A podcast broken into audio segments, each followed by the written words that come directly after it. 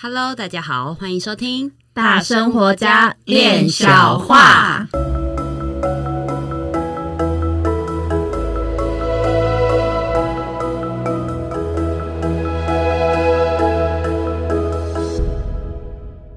我是一心弟弟，嗨，我是闫妮，冠玉，治愈姐姐。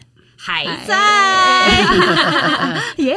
这时候就不用再高歌一曲了，不需要了，不需要。对，那个要听高歌一曲的，要去上一集听听治愈姐姐的好歌。会不会有人一直重播？有可能哦，maybe 我。嗯，但是我们在上一集，老师说要先底。可是我们好像没有听到什么底，嗯、对，所以我们再请治愈姐姐来跟我们分享一下，你从小就是在幼年时期，然后看着老师在踏上这个身心灵这一路上的一些经典故事。OK，好，我来分享一下。呃，在我有记忆以来，我觉得冠老师一直都是一个站在台上的人，因为在我小时候，那时候家里会有很多人来咨询。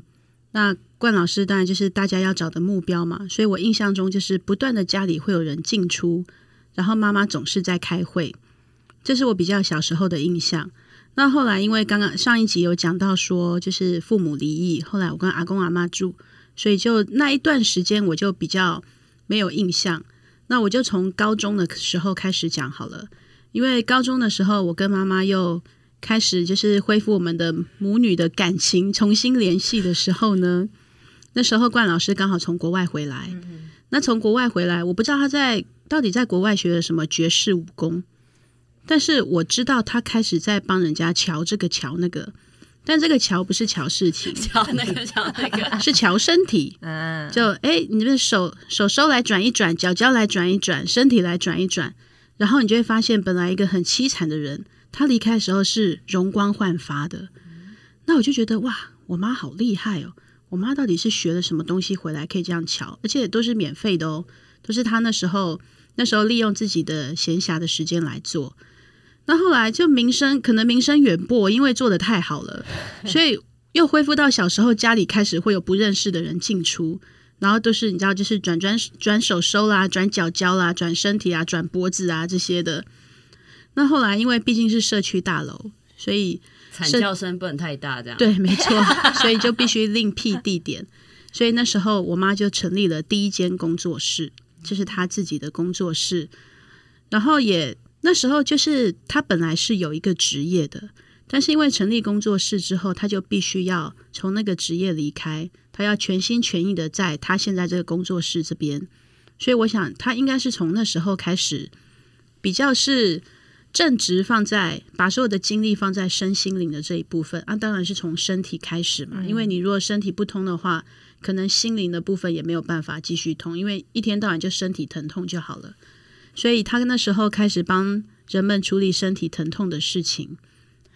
那后来身体渐渐的，就是也养了一个班底，就是固定会来找他整理身体的人。之后呢，那大家的需求就变得更多啦，因为你知道。以那个以需求理论来讲啊，先把身体弄好，接下来就是心灵了。嗯，所以大家就开始说，呃，老师，我身体是还不错啦，啊，可是总觉得生活好像可以再更好。那我觉得冠老师很厉害是，是哈，这个他也可以解决吗？紫微斗数拿出来算一下，他说哦，你还会紫微斗数哦，然后易经占卜什么什么就拿出来讲了，然后就开始。就觉得我妈会的东西真的超级神奇的，那会来问事的人，就当然就不会只有身体了，开始就是生活啦、工作啦、感情啦都会来。所以在那个时候，我妈真的非常忙哦，他从早上大概六点，然后一直做到晚上十点，然后对，然后因为工作室离家里近，所以他回来就是睡觉，然后醒来之后就是出门。所以那时候我也是很少见到妈妈了。说实在的，就妈妈好像跟在国外差不多。但是我妈那时候很重视跟我相处的品质，所以每隔一阵子我们一定要一起去看电影，一定要一起去吃饭。那甚至她后来的活动，渐渐她会把我带在身边。比方说周末的活动啊，就会诶几个个案，就是大家召集在一起，然后可能就是。到比较亲近呃大自，然的地方，因为在大自然的地方好像放电会比较好，嗯、所以就到大自然的地方去。然后不管是旅费，还有住宿，还有吃东西，全部都是冠老师支付的。所以那时候我就觉得，哇，妈妈好像。怎么爱很多？就是如果这些钱都我的多好。当时我觉得说妈妈也太凯了吧？怎么不是花在我身上呢？哎、欸，他也有花在你身上啊！但我就是在旁边，你知道负责洗碗的那一个啊。OK，好，Anyway，回到正题，所以就是在这件事情继续做之后，又有机会跟更多不一样的人接触，嗯、那我就发现说，哎，我妈的事业就越做越不一样。因为后来渐渐也会有跟宗教有一些关系，那你在讲身心灵，其实有时候难免会讲到宗教嘛。对，所以一开始我妈就是跟宗教呃有合作的关系。那宗教我也想要特别提一下，就是小时候我妈不在身边的时候，其实我觉得我应该是土地公在照顾的人。因为土地公那时候真的对我很好，我都去他的他的那个庙里面吃东西，他都没有没有打我，也没有骂我，好勇敢哦！就是直接吃他桌上的东西，我直接吃他桌上的东西啊！哦、对啊，我就是拿来吃，吃到吃到直到有一天是生肉，有没有生鱼生肉？那这我没有办法，我不是野狗。但是在那之前有被土地公照顾过，所以就变成是。后来我妈妈在进行宗教的一些事情的时候，我觉得我很能接受，嗯哼，因为就是因为，因为你吃了很多，因为对我吃了很多，所以不得不接受这样。好，也不是啦，因为我其实相信说，宇宙间有一股力量，那那一股力量，它不管是推着我们走，还是协助我们走，其实我们最终都是要跟他们接上轨道的。嗯，所以那时候我妈在做的事情，我觉得也是蛮 make sense 的。OK，但是宗教也只是一部分。后来就比较，呃，宗教变是一部分，但是又渐渐切到另外一部分是比较身心灵的，真的就是很重视身体，很重视自己的成长，很重视自己的灵性可以提升到什么样的境界。那我觉得这一部分就是我比较比较少接触到的地方，因为这时候我妈妈就开始静心了。那你们也知道，就是我那时候还小。要跟着大人一起静心，其实我不太静得下来，而且还要加上读书什么的，一直到现在才是觉得，我才是觉得说我对静心比较了解一点，那也是跟着大家一起了解的。那我妈就开始静心之后呢，哇，那她开始静心之后，她的事业就又更不一样了，又到了另外一个层级了。那合作的伙伴又不一样，所以其实从以前到现在。其实我妈身边的合作伙伴，我都要重新再认识一次。每过一个阶段，完成了这个阶段课题，会有另外一堆伙伴出现。那认跟那堆伙伴达成了那时候的关系，跟那时候要做的成就之后，就会再换一批人。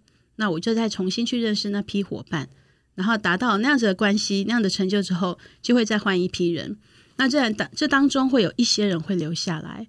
那会留下来那些人，我其实一路看着他们跟在我妈妈身边成长，我会觉得真的是不可同日而语，诶，真的是非常的不一样。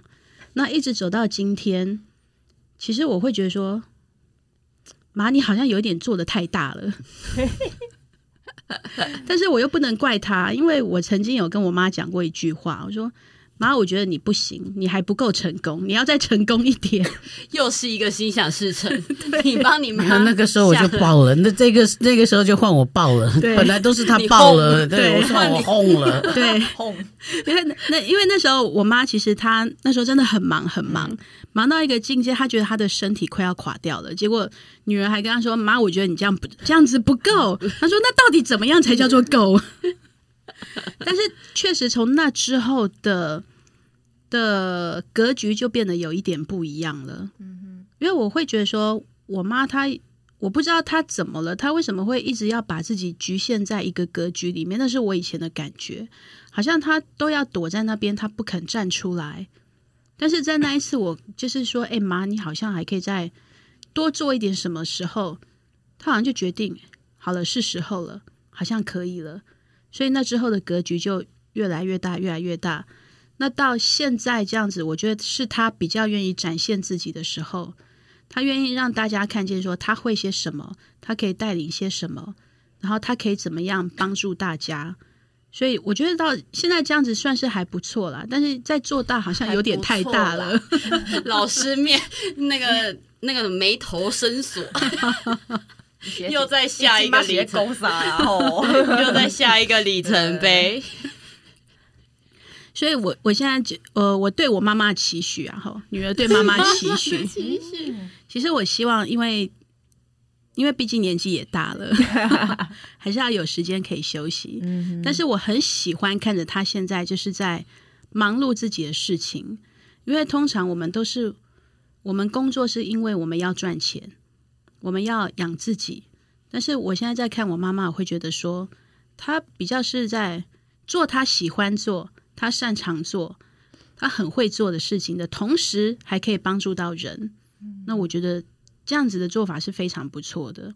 只是有时候会，他会忙到说，他忘记他的身体，他忘记他的身体也是用了好几十年了，可是还是需要一段时间需要复原。因为他有时候就是他想要帮助很多人的时候，他就会啊，我我现在行程很满，可是中间如果有空档。如果可以再帮助一个人的话，他一样会再塞进去，所以就会发生那种早上在台北，然后下午在高雄，晚上可能在花莲的事情，然后就觉得妈，你到底在干嘛？你有必要这样跑来跑去吗？可是对他而言，他有必要，因为只有这样子做，才有办法让事情做得更好，才有办法让人活得更好。所以，就是目前为止，我是我是看到这样子啊，我觉得他确实帮助很多人，可是有时候他还是要想想自己的身体。这个我要上诉一下哈，上诉对。诶，我要上诉一下的是，不是说呃，我女儿对我有很偏见？没有，没有，其实是，嗯、呃，有很多事情，并不是人家那么的理解我，但是我不能说我女儿不理解我，她理解我大概至少有一半，但是另外一半。是只有我自己深切知道，但是我在这个地方要说一件事情，就是说，每一个父母都是因为孩子而伟大，然后每一个孩子都是因为父母发出不一样的光辉。因为我的人生一直走到现在，大家觉得我很无私，其实我最自私。我最自私，因为在我年轻的时候，你看我二十多岁，然后我很早就结束婚姻。那当很多事情，你再坚强、再勇敢的人，你也会这种，因为社会不是我们想的那样子。那当我们觉得我们很啜泣，或者我们想要流眼泪，或甚至我想要痛哭一场的时候，那有一个小孩子站在站起来，刚好到我的膝盖，他在哭。我现在是我跟他一起哭，还是让他先不要哭啊？所以那个时候我，我认识的一件事情就是说，嗯，脆弱并不会使事情圆满，对。但是呢，我必须注意我自己内心的伤痛，还有我所历练过的所有一切事情。但是我当我自己在那样的父母之下，我就决心做一个什么样的呃母也带父职啊。那所以我。因为所有的一切都是因为爱我的孩子，这是很自私。我是一个超级自私的人，因为我爱我的孩子，所以我爱到说，啊，我自己都会受社会所挫折。那我知道说，如果我只爱我的孩子，我不爱社会，不爱周边的人，不爱周边的年轻人，更是可能会跟我的孩子在一起的这些人。我如果不爱他们的话，有一天我没有办法二十四小时把孩子拴在裤头。尤其我是嗯、比较常在做事情的人。那如果刚好有他需要人家帮助的时候，如果他遇到的是我帮助过的人，那他一定会乐意帮助我的孩子。因为这种心情，所以我一路才会一直走走走走走到现在这个样子。所以你说我有多大的那个情怀啦？为什么？其实是骗人呐！就是因为那个爱没有办法，真的，你真的真正的爱一件事情的时候，你会注意到一件事情不是单独你爱就能够解决，它有很多事情要去善，要去前面的铺陈，要后面要去善后。哦，然后左边右边怎么做，怎么样的去思考，就前进五步，退后五步，向左五步，向右五步，这是一个棋盘式的人生。所以我在这里发现到说，哎，我在爱我的孩子的过程里面，我发现到棋盘式的人生。那我从这个棋盘式的人生里面，我也吸引了那些会跟我相爱的人到我的身边来，然后我们彼此疼惜，互相的去支持，所以产生了看不见的台湾。这一点我可以附议一下，因为身为冠老师的女儿，其实我蛮常被认出来的。就连我去上学的时候搭捷运没有位置，就有一个人拍拍我说：“哎，你是冠老师女儿？”我说：“对。”然后就说：“来，位置给你坐。”很像，对，这样也因此这样被照顾到了。嗯，所以确实，我妈真的是很疼爱年轻人。然后只是那些年轻人从当初跟我同年纪到现在比我小啊。一直有新一批的年轻人，新一批的年轻人，对对对对对，包含我们两位，对，包含两位。那你现在怎么样看我们的这些从看不见的台湾一来？你怎样看我们的这身边的这些伙伴？从导演啦，从这些我们合作的，然后呃剧组啦啊，一直到现在这些呃教练呐，种种的，发表一下你内心的感受吧。好，其实我心里是。我其实真的很感动，因为我知道要培养一个班底其实是很不容易的一件事情。那尤其是我看着冠老师一路走来，他身边的班底时常会，呃，就是我刚刚有讲过嘛，就是这一段结束了，我们会有下一段的合作的伙伴。所以冠老师他永远都是在训练新一批人。那直到说看不见的台湾这一批，真的是我看过走最久。然后也确实是成长最多的一批团队，而且很有趣的是，大家并不是为了要要就是要身心灵转化还是怎么样而聚在一起的。其实大家聚在一起是因为要完成要成就《看不见的台湾》这部电影。嗯哼，那反而从《看不见的台湾》这部电影里面引发了更大的火花。那这个火花也把每一个人的附加价值都带出来了，然后就变成是可以。训练出一批静心教练，然后训练出呼吸的教练，那也训练出治疗师，那甚至还有很多都还在发展当中。那甚至这一批一批的教练彼此之间又可以合作，然后也会互相联系感情，到变成是一个很强大的团队。那冠老师他的工作已经从以前是他主导，到他现在其实是有点像是顾问的工作。其实事情当然会会问他的意见，可是其实更多是年轻人在打拼，年轻人在做。那冠老师就是指出他们的盲点在哪里。那觉得你很棒的时候，冠老师一定会夸奖，一定会一定会告诉你说你哪里做的很好。第一个跳出来讲，真的，而且、嗯、而且那个 prize 是非常的丰厚的，没错。那当然，你做不好的地方啊，其实冠老师也是当头就给你批下去。你走嘛，懂嘞？对对，其实冠老师在对你们的方式啊，跟他拿那个球棒打我的头是差不多的，只是我的是具象化的，真的是球棒在打头。嗯嗯嗯嗯，我是牵拖而已，呃、对，拖鞋，我是拖鞋跟资料夹，还没有那么痛。对，但有醒，有醒，对。所以我，我我觉得就是目前团队走到这边啊，我真的很期待接下来会是什么样的化学反应，他会会在成就些什么？从看不见的台湾出发，我们会走到哪里去？我在这里哈，真的很诚恳的向我的伙伴，也向我们的听众朋友说，我在二零二三年要训练六十位教练。是把我们教练团拉出来，另外训练六十位，因为我觉得我们可以成就更多的人，而且这些核心的教练他们已经都在验证自己事业的成功，也在准备第一桶金要到位了。那我们会在自己的阶段性的成功里面再复制，我们会使用成功，我们自己追求的是成功，但是不是这样就够了？我们会回过头来。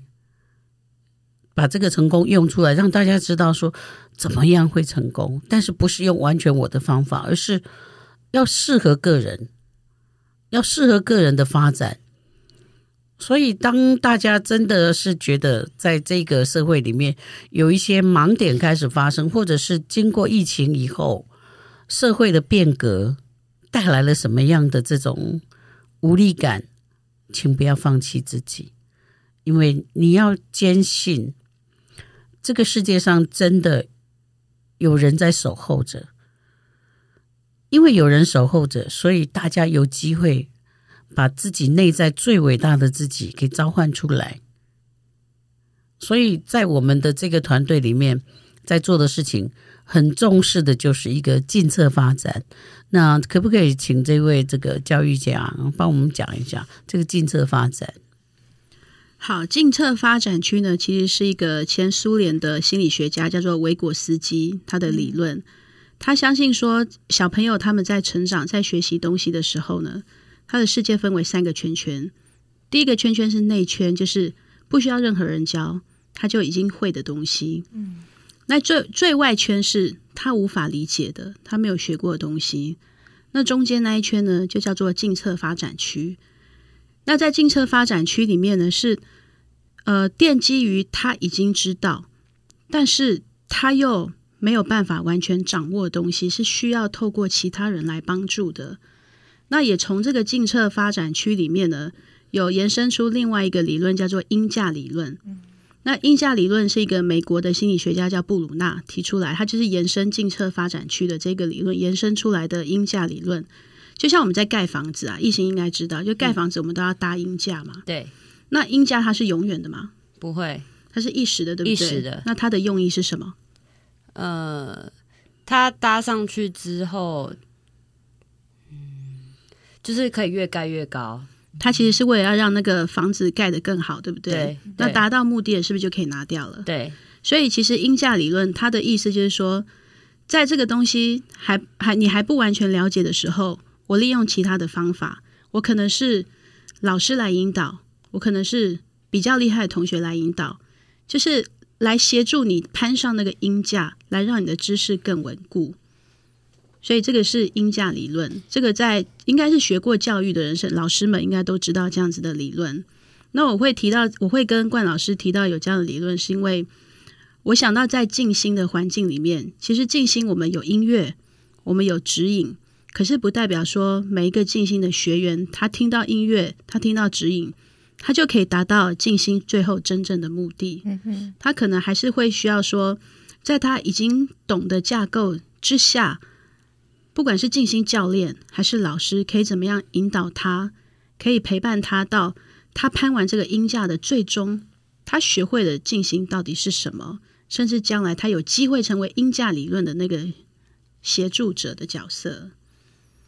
所以呢，话说到这里，我在这里很强烈的呼吁，每个人要爱惜自己，不管你的父母是什么，不管你在原生家庭里面怎么样。不管你觉得空洞，或者你觉得务实，不要放弃自己，而且要给自己机会。还有很多你没有看过的事情，还有很多你没有玩过的有趣的事情。而且我都一直都在，嗯，即使是六十几岁，我也在学习。因为我我不是一个专家，我也不是一个学者，但是我是一个实践者。当我学到一样东西，我就是去实践它。那现在呢？因为我因为有我的女儿，所以我能够因为爱女儿而成就。那现在这个成就是因为我有女儿，她我所爱的女儿，她在教育工作上面，然后透过我们不断的分享，然后我们能够去搭鹰架来协助其他的人。但是你们跟我，你们被协助，不是因为你们很差，不是因为我们很行，而是需要创造一个环境。所以不要在静心里面放弃自己，人就是会松散、会累、会怎么样，这都是生理上的机能。如果你在这个时候更坚持一点，你走进去，那你的老师告诉你，你的教练告诉你说：“对，你看，你要去看看清楚，你今天的累，你今天的延宕，你今天的不想静心，你今天的不想怎么样怎么样，不要不要，我不想上学，我不想上班，我不想怎么，那个里面背后的原因是什么？”不要让结果扰乱了我们的人生，可以有进程的机会。其实，嗯、每一个人的人生，即使很有钱的人都有过过苦的日子。很苦的人，也有过得挺美滋滋的、很快乐的人。但是这些都是我们生命当中的体验。我我们这两集跟我的女儿的呃往来的谈话当中，不见得讲出来大家很想知道的故事。但是我想在这里真的是最严肃的呼吁大家，特别是二零二三年之后的世界，那真是。人们最失控、最难控制、最难驾驭的年代，但是有一个学习音架在那里，在等候着你。我可以坚持，我要做音架，你可以拒绝我，不要上音架，但是不要放弃自己。要记得，请大家一定要记得，因为每一个孩子都是在父母的爱里面诞生出来的，不管那个方法对或错。所以你的产生是因为爱，不管后来这个爱能不能延续下去，但是你就是一个爱的结晶。所以最重要的是，我把我的女儿邀请来，我们也没有瑞过。我只想让大家知道，母女之间的相处也要透过学习，很多很多很多很多很多很多很多的学习，才能够她有她的成就。我有我的成就，互相欣赏，互相学习。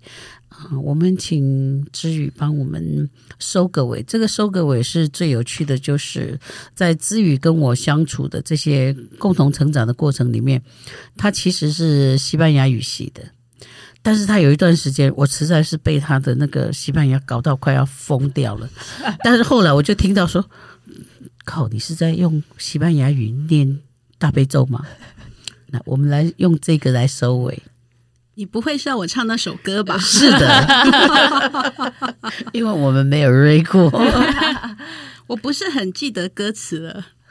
那我就好好唱个几句，大家听听看，是不是真的很像大悲咒？好了。